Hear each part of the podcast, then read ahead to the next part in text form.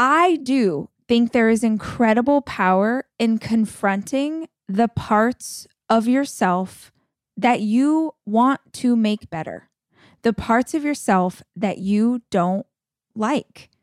If you can't face it, you can't fix it. And so today I thought, well, what if I shared with you the things that I am working on because I do not like them about my heart, my spirit, the way that I show up in the world, and maybe talk you through what they are and what my process is and how I work to fix them? Because maybe if I normalize that it's okay to find issue with yourself and maybe if I show you that finding issue with yourself is more about the parts that I want to evolve, not the way that I want to change based on what the world says that a woman should be or do or act like or look like or any of that, maybe that would help you. Because what I want you to hear about me and this process for me is I don't feel shame about any of these things. Hi, I'm Rachel Hollis, and this is my podcast. I spend so many hours of every single week reading and listening to podcasts and watching YouTube videos and trying to find out as much as I can about the world around me. And that's what we do on this show. We talk about everything life and how to be an entrepreneur. What happened to dinosaurs? What's the best recipe for fried chicken? What's the best plan for intermittent fasting? What's going on with our inner child? How's therapy working out for you? Whatever it is my guests are into, I want to unpack it so that we can all understand. These are conversations. This is information for the curious. This is the Rachel Hollis Podcast.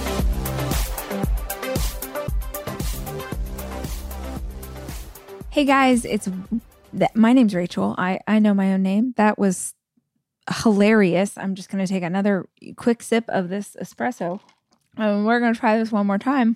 My name is Rachel, and I am the host of the Rachel Hollis podcast, and I'm here to chat. So, thank you so much for joining me, whether you are watching on YouTube or listening wherever you get your podcast. I'm grateful that you're here.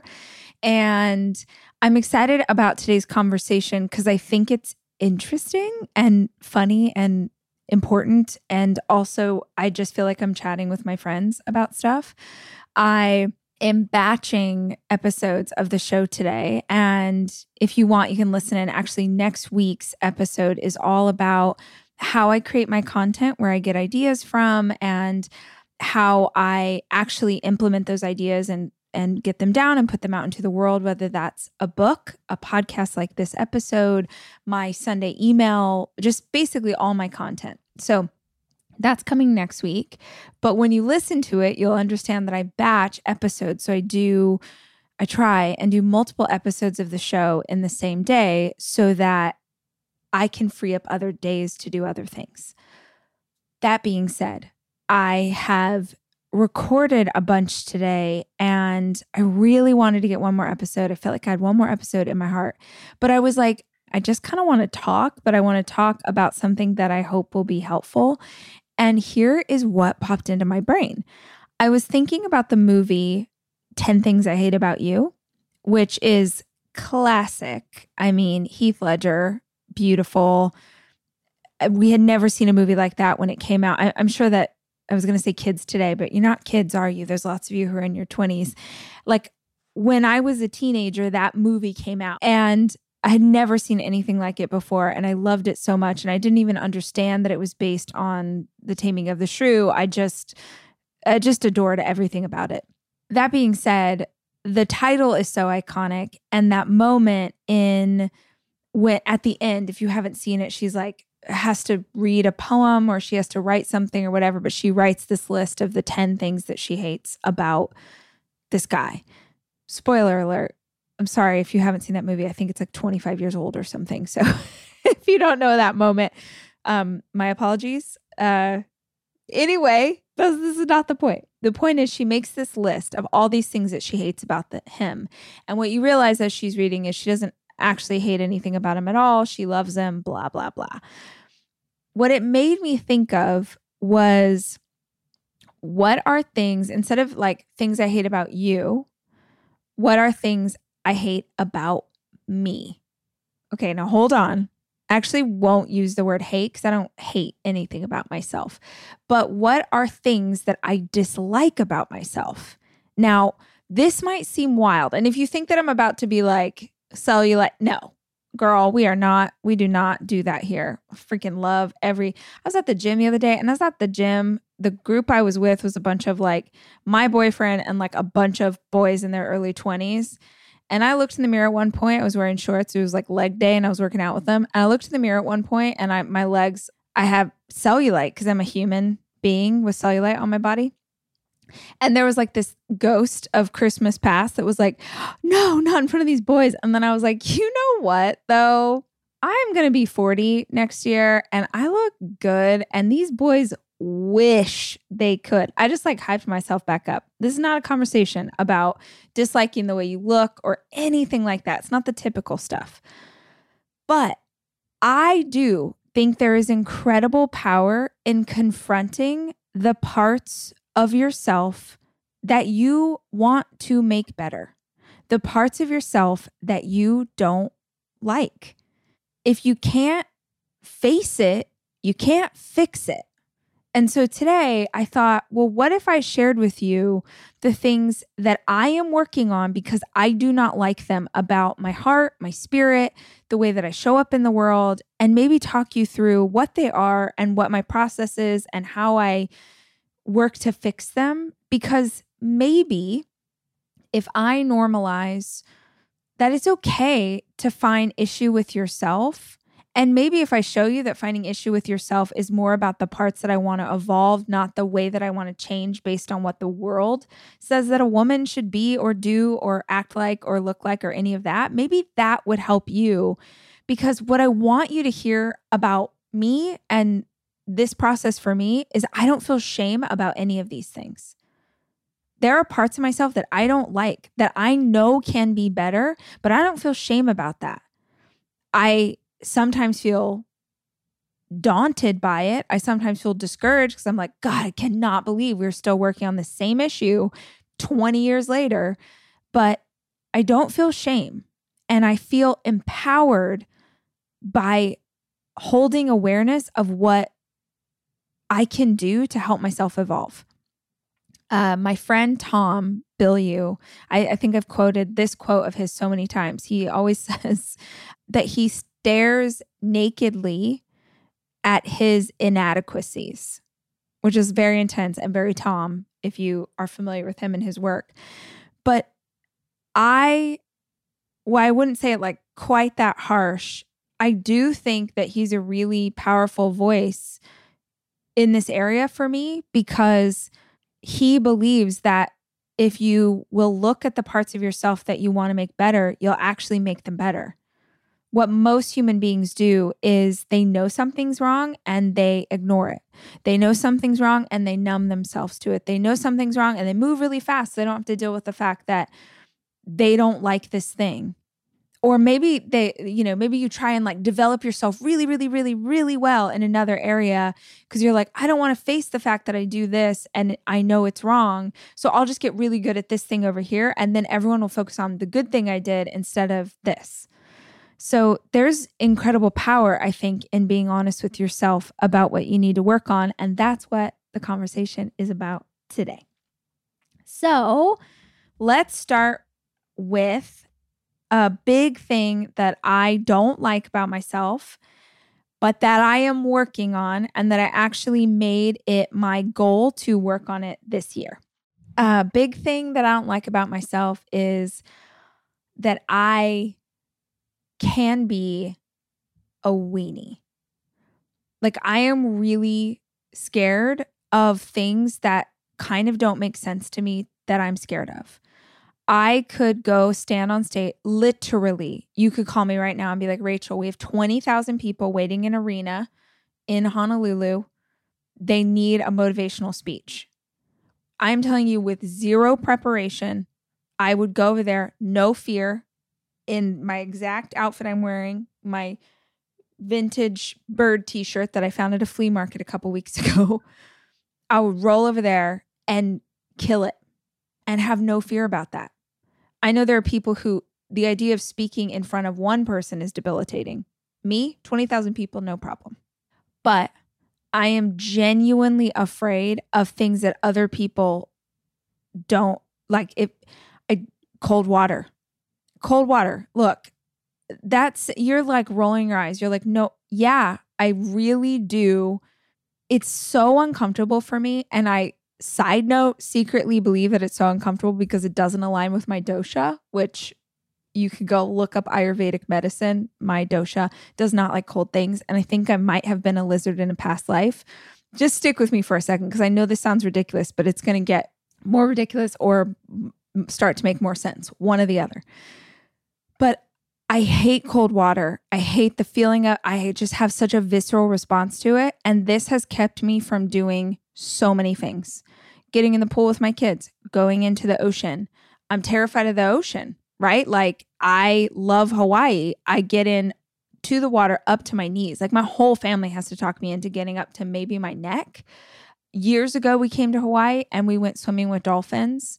We didn't go swimming with dolphins. Uh, I don't even know how to do that. We got in the water and there were dolphins. And I remember, I'm talking about it right now and my heart is pounding out of my chest, but I remember putting the goggles on and just, I was on the surface of the water and I literally just put my head down and looked in the water and I could see like hundreds of dolphins lower in the water. Just the thought of how deep that water it, it is petrifying to me.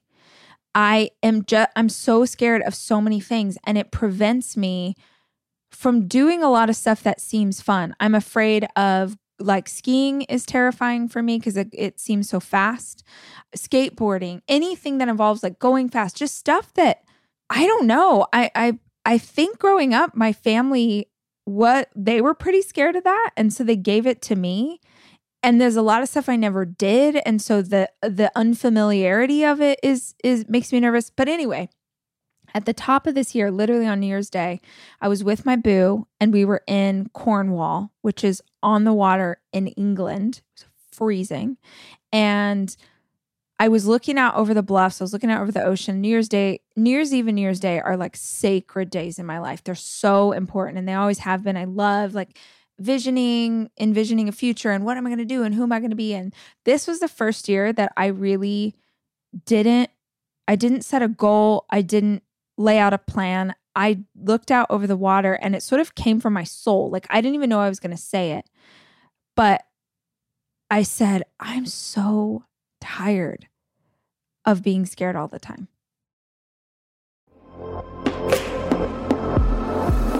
Luxury is meant to be livable.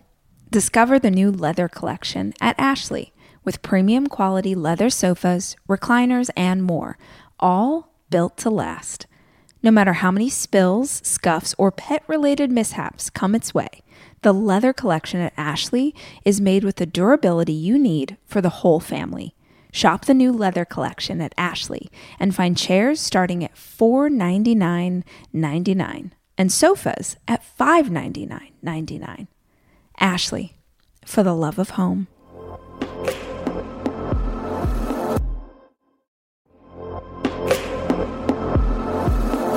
Debit card users, listen up. You've worked hard for your money. Now it's time to make it work even harder for you. With Discover Cashback Debit, everyone can get cash back on everyday debit card purchases. That's right, earn on things like gas, groceries, and even that midday latte. And to top it off, there are no fees, period. Yep, that means you won't be charged fees on your checking account. Transaction eligibility and terms at discover.com slash cashback debit. Discover Bank, member FDIC.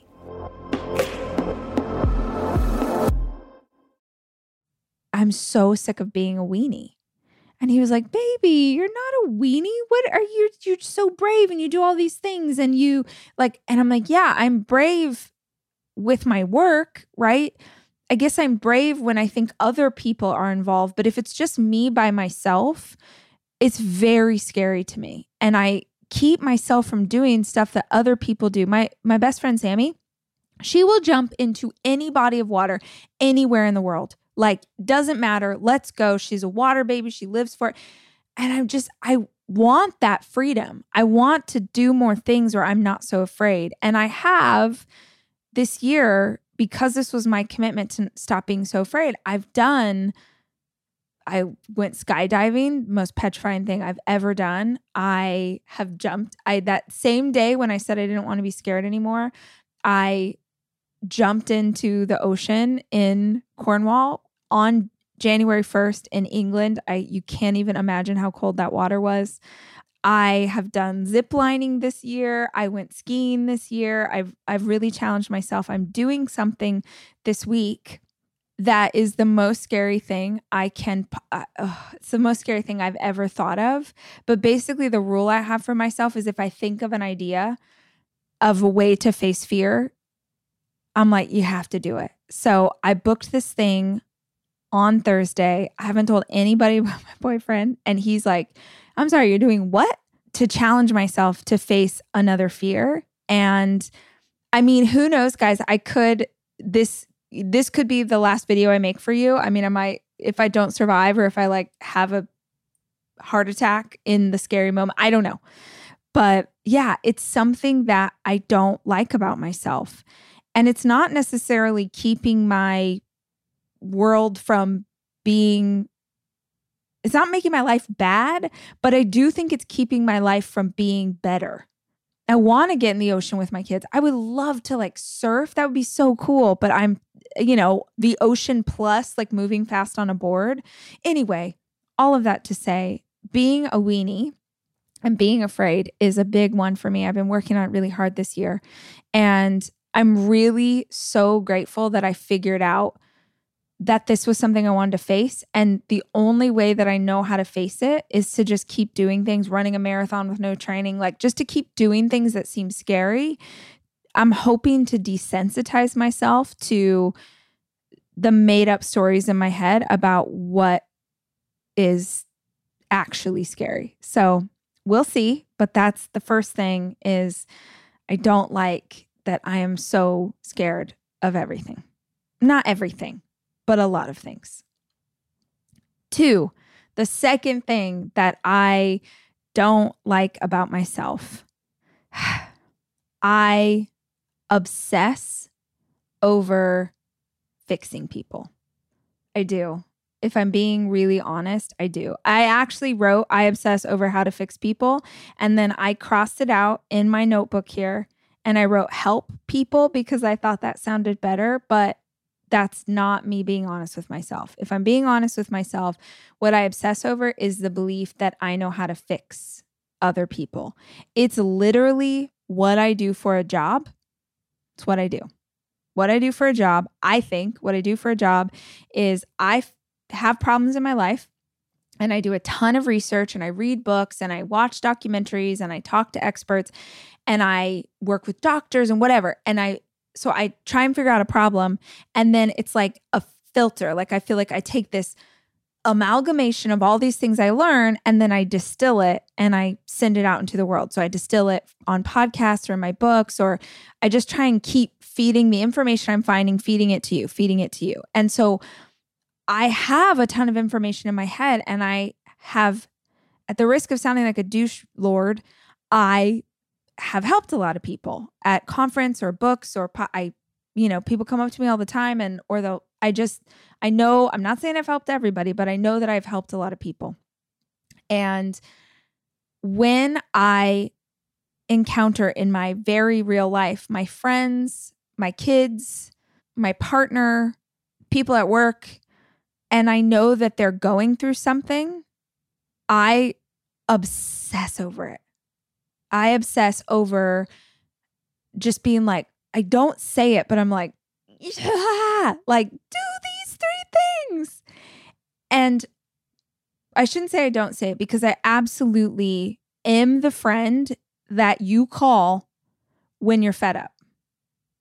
When you have had enough, when you are sick and tired of being sick and tired, when you really want the push, I'm the one that you call. I am not the friend that you call to just sort of sit in it with you. Um, it's so interesting. When I first met my boyfriend, like when we were just friends and we are like on a walk, he said, he's like, you know, I am the person that will sit with people in the hard stuff.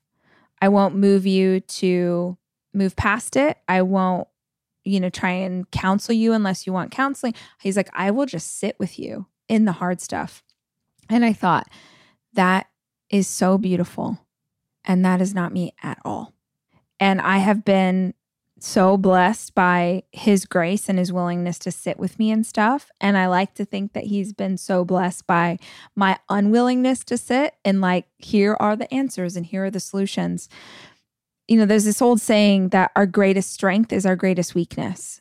And I think one of my greatest strengths is being able to rise up to, you know, the 50,000 foot level. It's why, you know, I've gotten the opportunity to coach really big celebrities and business people and whatever.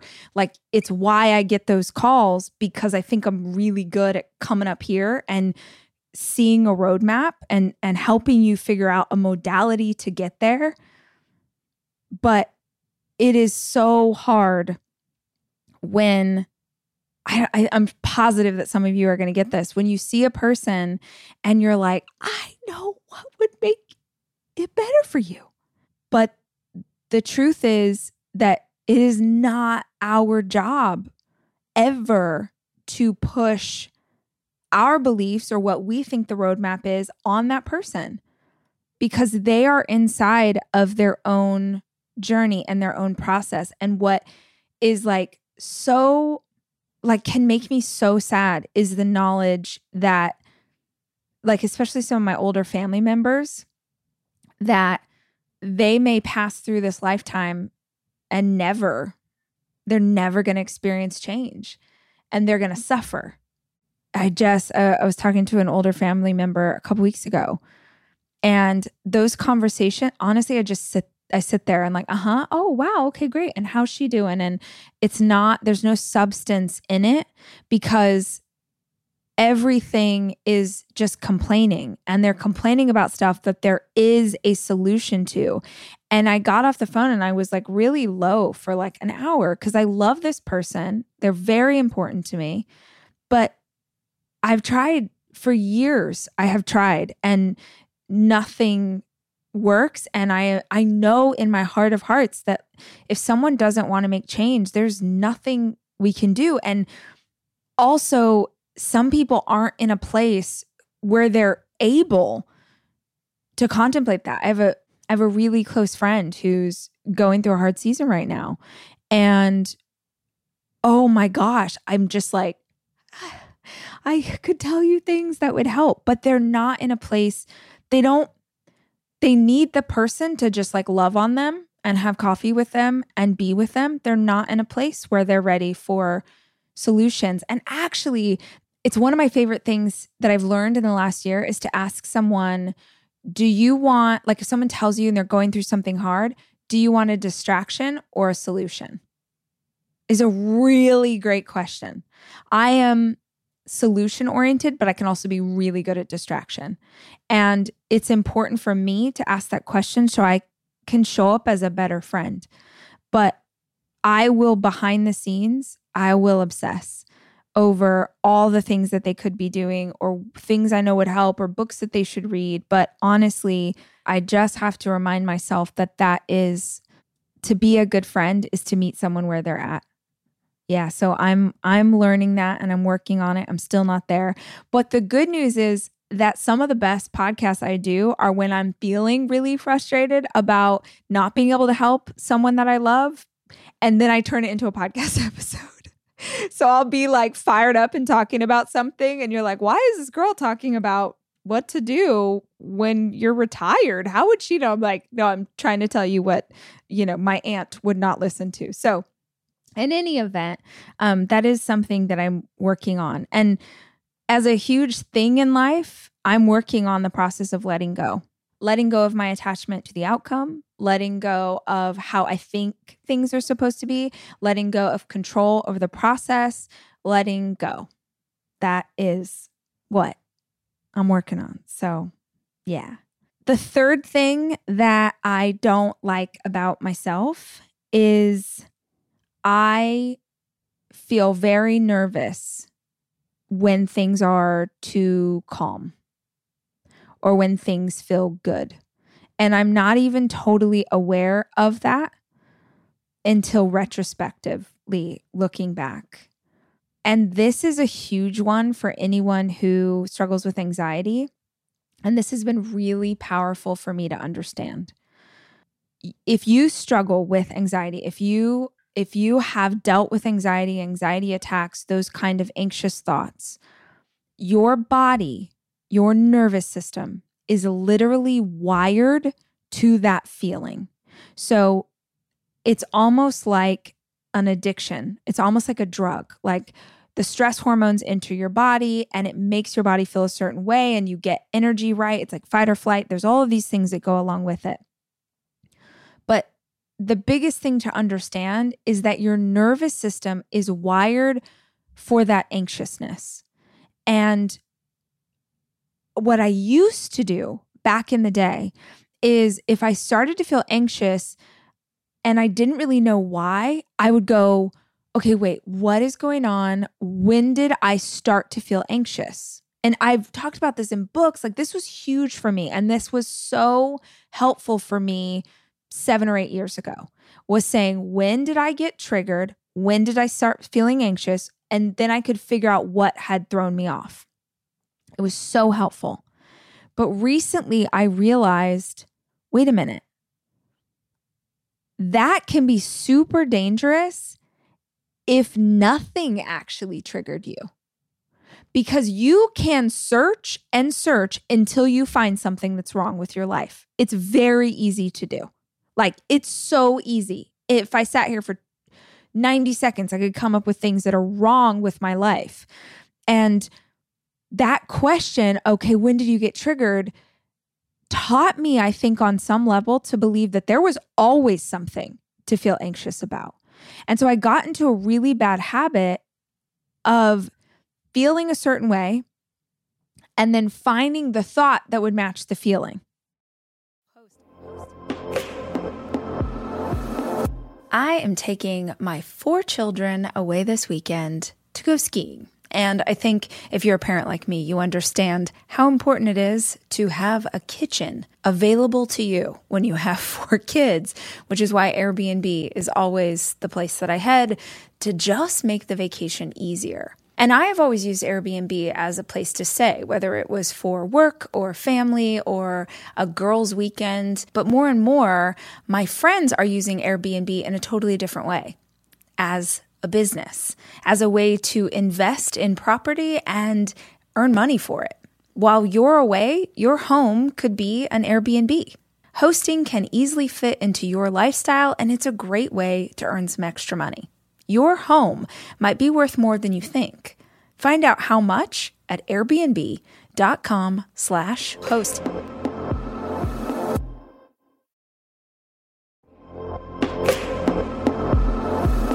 Almost every morning of my life, I have oatmeal. Seriously, during the winter, having something hot in the morning really makes a big difference in my day. Quaker has been a trusted name in oatmeal for over 145 years, which means they've been milling oats since before the invention of the zipper, the stop sign, or ballpoint pens. Quaker has something for everyone, whether it's old fashioned or quick oats that are good for cooking or baking. And while a ton of things have changed, the good stuff remains the same. Quaker, getting up to some good since 1877. Look for Quaker Oats at your local grocery store.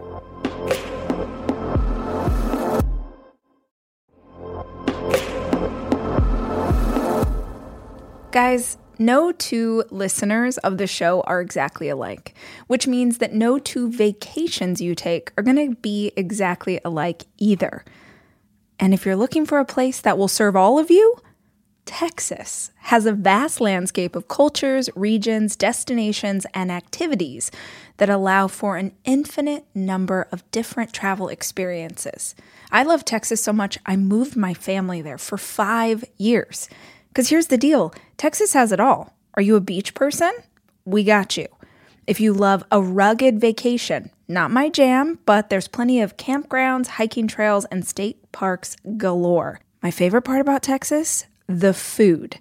It is the thing I miss the absolute most. Whether you love barbecue or Tex Mex or just want to be in cities that take their food very seriously, you can enjoy live music, visit internationally recognized art museums, and check out thrilling cowboy experiences.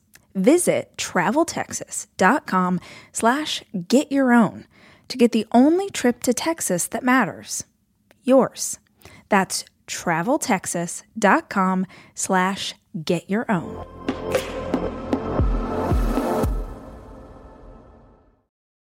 What you think is what you feel, right? If you have a thought in your head, it gives you an emotional response to it. But what's dangerous is that when our bodies get wired to a certain emotion, when they get wired to anxiousness, when they get wired to feeling low, to feeling sad, when they get wired to anger, it becomes like literally your neurological pathways, your nerves, all of those things wire to make you feel like that. And so suddenly you're having a feeling because your body's used to it and then you're going, oh, quick, come up with a thought that matches this. And then that creates a whole wild spiral and it makes it so much worse than it was. So, what I've learned to do, and it is so effing powerful, is when I start to feel anxious, which, like I said, when things start to feel good, when everything's calm, I'm like, it makes me nervous. Because on some level, I feel like the other shoe's about to drop. And I know that I am not the only person who's experiencing this right now. I don't, I've always had some anxiety issues, but I don't ever remember this feeling. I really think this feeling is like post COVID. I think this is like some PTSD of, for all of us, of the last several years and not knowing what was going to happen next or who might get sick or just living in that fight or flight stage for so long i think has created this feeling that if it if life just feels calm i'm not even saying like the high highest heights. If life just feels calm it starts to make me feel nervous. And then i'll go oh gosh okay well um what's wrong? And then my brain's like well i got you. What you know where do you want to start? You want it chronologically or alphabetically? Like my brain can always supply it. So now, when I start to feel those anxious emotions, those anxious feelings in my body, I'm just like, nope, no, no, bitch. We are not going to do that. We are not like, I separate myself. This has been really powerful too. Separate myself from my thoughts. This is why meditation is so powerful because you are not your thoughts. You are not your thoughts. You are a human being experiencing your brain and whatever your brain is focused on in the moment. Meditation is powerful because you separate yourself from your thoughts. You don't judge them. You literally practice like letting your thoughts pass through your mind and not having an emotional response to the thoughts you're thinking. You do not have to believe every stupid thought you think. Dr. Amen, one of my favorite quotes ever. Like, you don't have to believe the things you think. Just because you believe it does not mean it's true right? Think of all the dumb stuff you used to believe when you were a little kid that you know is not true anymore.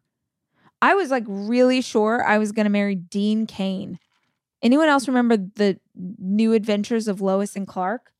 Dean Cain. That was my aspiration, guys. Later was Matt Damon. I mean, clearly I had some I had some big dreams for my life. But I used to believe all kinds of stuff that I don't believe anymore. So, what on earth makes you think that when a thought enters your brain that's like, you're not smart enough for this, you're not strong enough for this, you're not, what? Why are you like, oh, okay. You're probably right. Thought. Why do we do that? It's because we believe that we are the thought and we're not. And this is a practice. This isn't like a light switch that you can just flip on and immediately get it forever and not have to deal with it anymore. It's something that you work on. And meditation will really, really, really help you with this.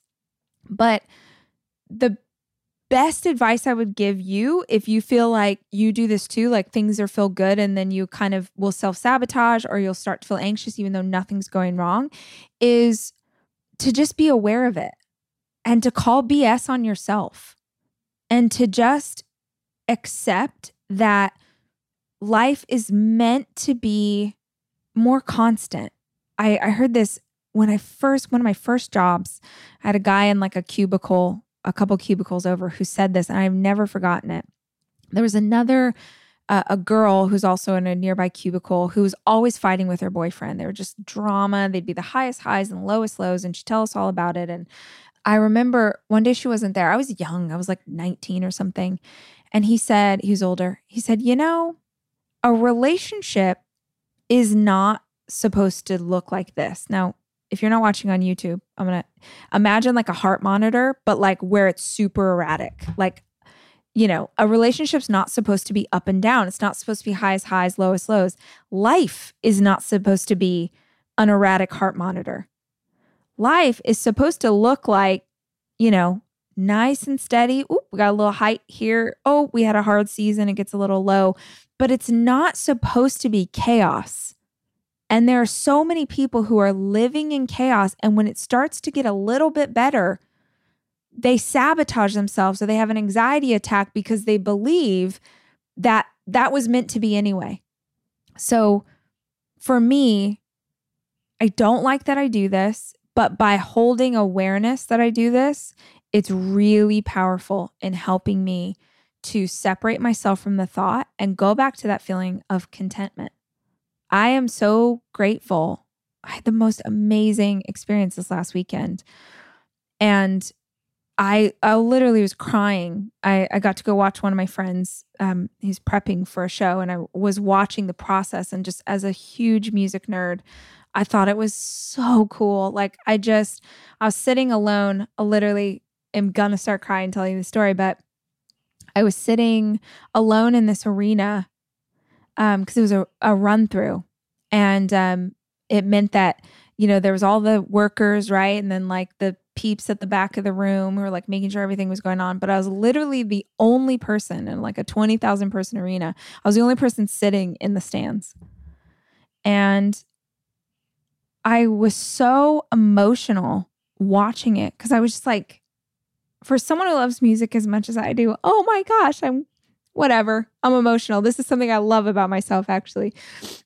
For someone who loves music as much as I do, I could not believe that I was getting like the band is insane and all of it's so amazing. And I like could not believe that I got to sit there and like, I always feel my brother with me when I'm watching music.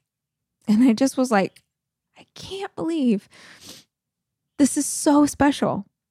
I get these moments that are like so like the highest highs, the coolest things. And then I get these like low lows, like life happens and whatever. But most of the time, my life is a state of contentment. It's not, I'm not chasing. I saw this study the other day that said that people who are pursuing happiness, who are like, I am going to be happy, I want happiness, that they are actually the most depressed people in the world because attaining a level of extreme happiness at all times is not real. It's not realistic. And when you try and attain it, but then you don't get there, you end up feeling depressed because you think that something's wrong. Life is so good. It is such a blessing. It is so beautiful. But what makes life a blessing and beautiful to me is peaceful days. It's the bird chirping outside the window. It's, you know, the coffee that I got to go grab before I did this shoot for you. It's I went to bed. I'm I'm here by myself in Hawaii. My kids are with their dad. Y'all, I went to bed last night at 6:30 p.m. That is glorious. Glorious. I slept for 11 hours. That doesn't happen. I'm a mom of four. That does not happen. The things that make my life beautiful are things of contentment. Life is not supposed to be highest highs, lowest lows every other day. You get beautiful moments of light and love and fun, right? But if you fall in love with peace, oh my gosh, I mean, this is the gift. And the thing I'm working on in my life right now is when it's peaceful, not believing that it's supposed to be worse. The fourth thing that I don't like about myself, but that I am working on, I I'm really working on this.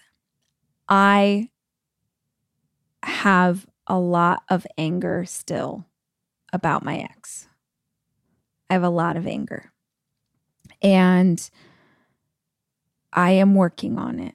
I am working on releasing the anger because the anger is not going to help me. It will not make it better. It will not fix the past. It will not fix the present. It will do nothing. It's that old saying that, you know, feeling angry or bitter about someone else is like drinking poison and expecting the other person to die. And I, in wanting to get past this anger and wanting to release this anger, I have done so much work and so much healing and so much learning.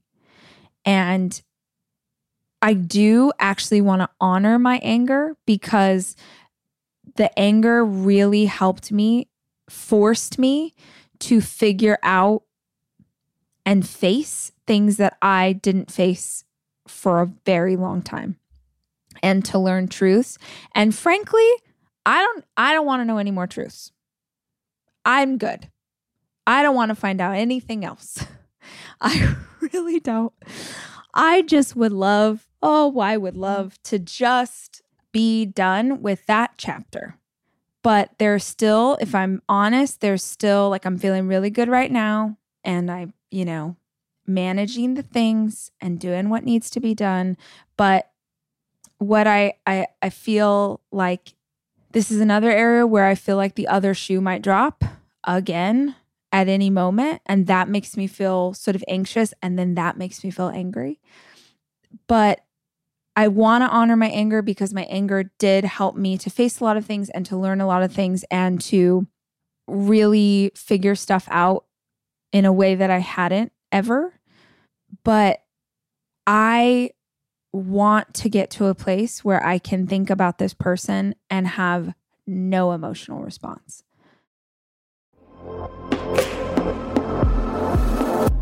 To me, being healthy is really grounded in nutrition. Honestly, what I eat and what my kids eat is super important to how we live our lives. It's why I love a company like Thrive Market because Thrive Market carries brands with the highest quality ingredients and sourcing methods. They restrict hundreds of ingredients across their food and cleaning categories. So when I go online and I use their on site filters, I can figure out exactly my lifestyle needs and trust that what I'm getting from Thrive Market is what I want to take into my body. When you join Thrive Market, you're also helping a family in need with their one for one membership matching program. You join, they give. You can join in on the savings with Thrive Market today and get 30% off your first order plus a free $60 gift. Go to thrivemarket.com slash rach for 30% off your first order plus a free $60 gift. That's T-H-R-I-V-E market.com slash rach. thrivemarket.com slash rach.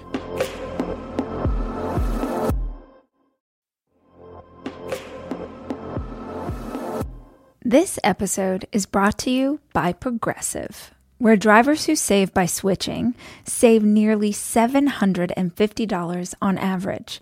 Plus, auto customers qualify for an average of seven discounts. Quote now at progressive.com to see if you could save. Progressive Casualty Insurance Company and Affiliates. National average 12 month savings of $744 by new customers surveyed who saved with Progressive between June 2022 and May 2023. Potential savings will vary. Discounts not available in all states and situations.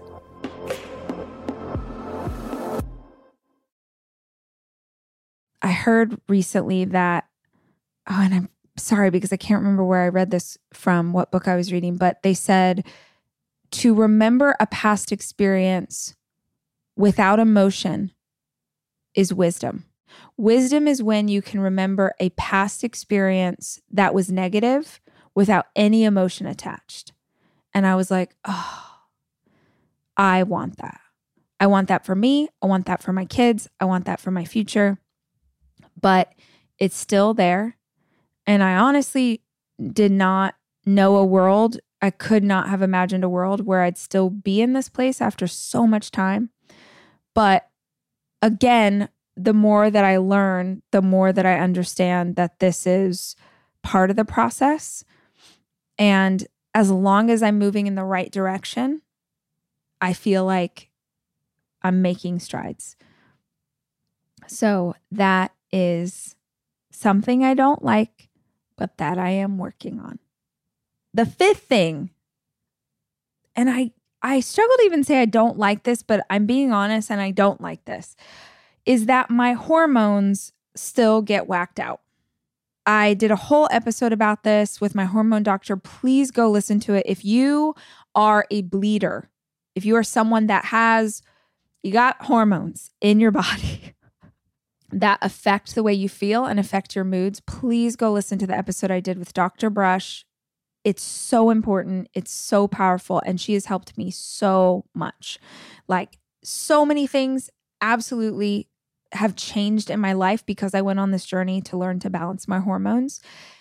I know my body so well now and I can feel the hormones fluctuate and change. I literally can feel it. Like from one hour to the next, I'm like, oh, dang, this is, and that's great because it means that I can affect what's happening to the best of my ability. But oftentimes, the harsh hormones that we feel closer to our period are the result of the past couple of weeks, not necessarily this one.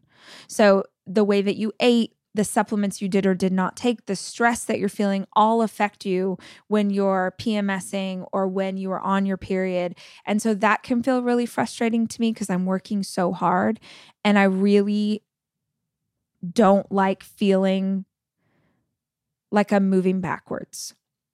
This is, I guess, not something I don't like about myself, but definitely not my greatest quality is I'm really hard on myself if I feel like I'm backsliding. I don't mind making mistakes. I don't mind moving in a direction very, very slowly, but I hate when I feel like I am, I've regressed or I've gone back to like a previous version of my, oh, it just drives me bonkers.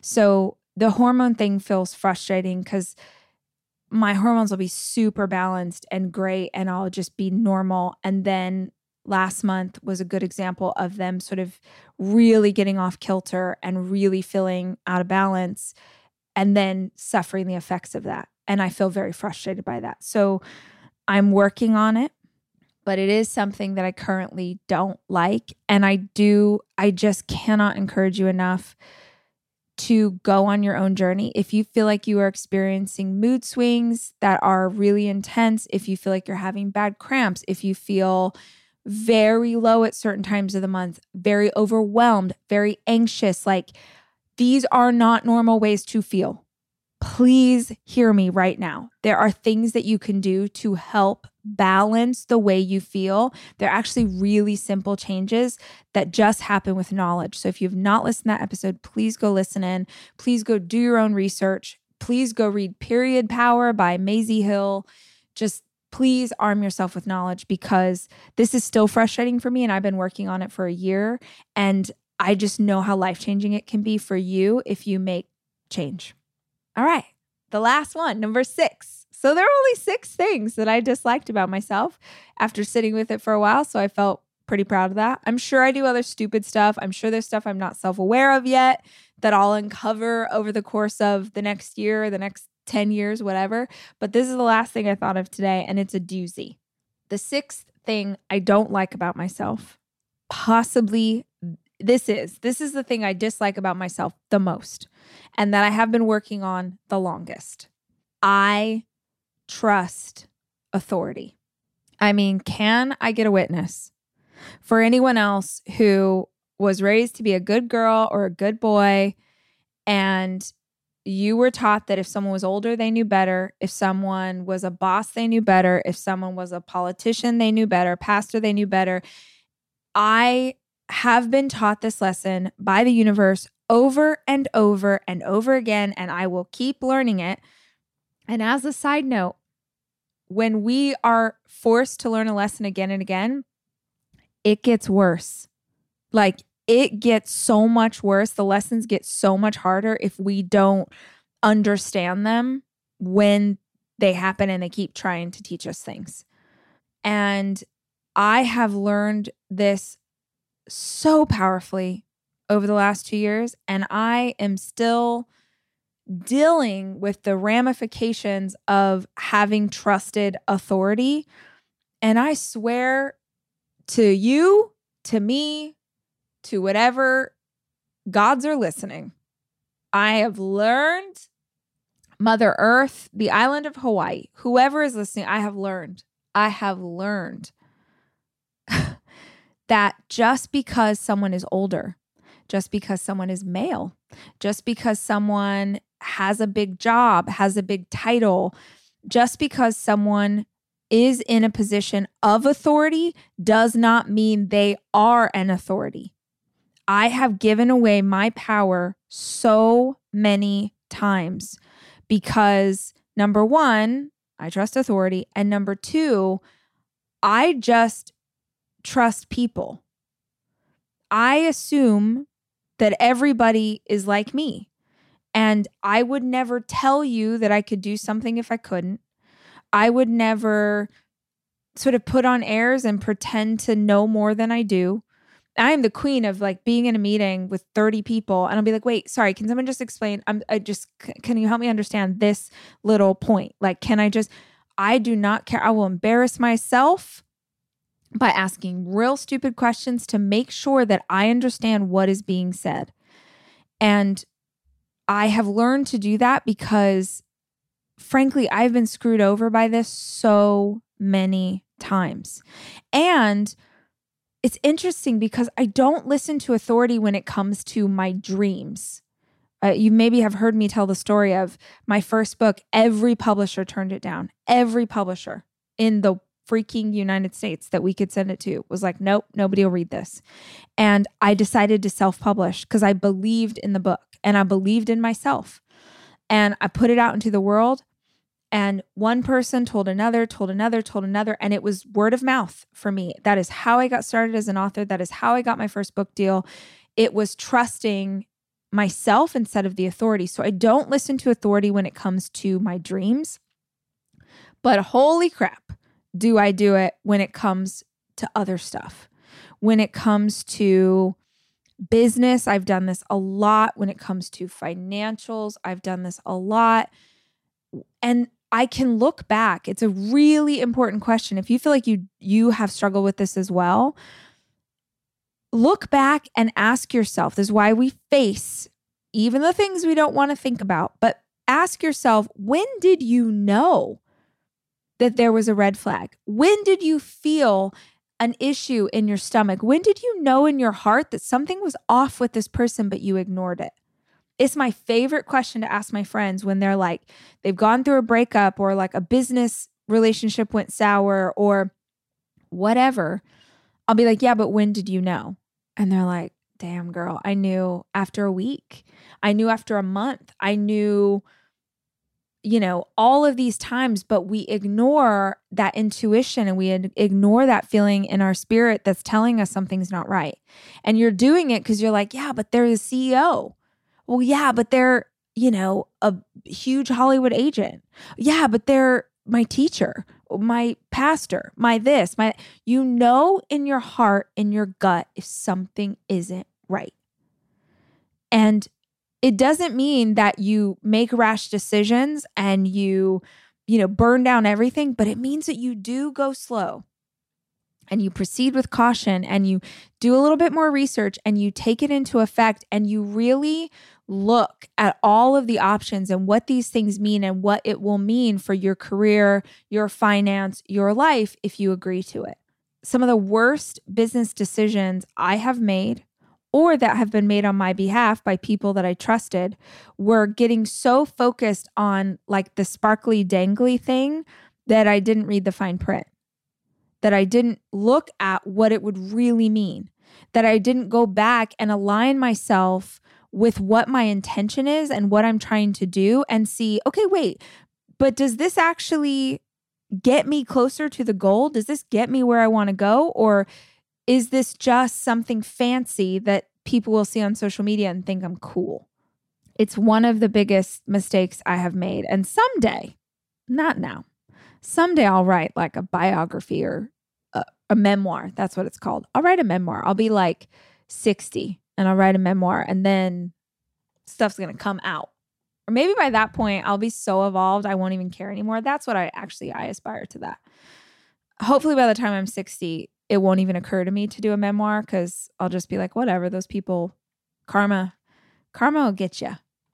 So, those are the six things that I don't like about myself, but that I am working on. And it's really powerful to do this work and to unpack and to figure it out. And I would really encourage you to focus more on feeling and how you want to show up in the world and who you want to be, not like, oh, I don't like that I'm not a size two.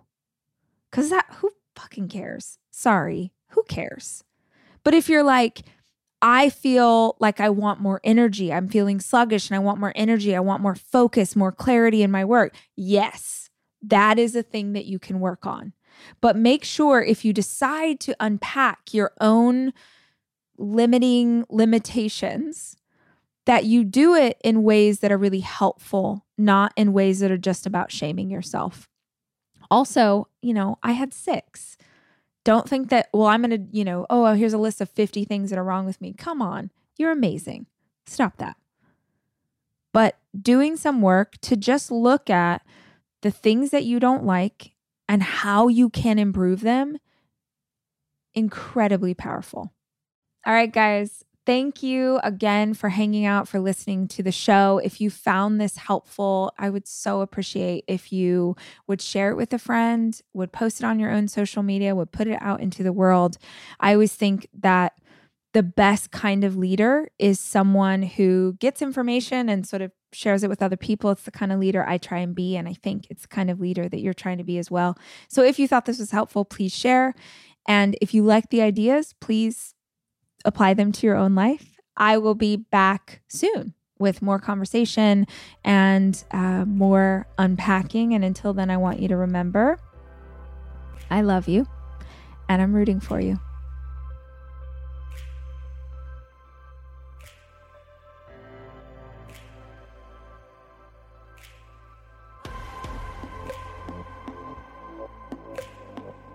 The Rachel Hollis podcast is produced by me, Rachel Hollis.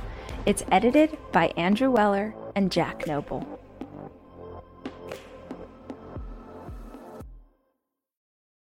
It's your time. Join global thought leader, executive producer, and New York Times bestselling author TD Jakes and today's leading culture shifters for an experience unlike any other. At the 2024 International Leadership Summit, spiritual and business leaders can gain the practical tools they need to maximize their timing for success. With world class discussions, breakout sessions, and networking opportunities, this is where your dreams turn into reality. Timing is everything, and your time is now. March 21st through 23rd in Dallas, Texas. Register today at thisisils.org. Sometimes it takes a different approach to help you unlock your true potential. With Capella University's game changing FlexPath learning format, you gain relevant skills you can apply to your career right away. Earn your degree from an accredited university and be confident in the quality of your education. Imagine your future differently at capella.edu. Capella University is accredited by the Higher Learning Commission. Learn more at capella.edu slash accreditation.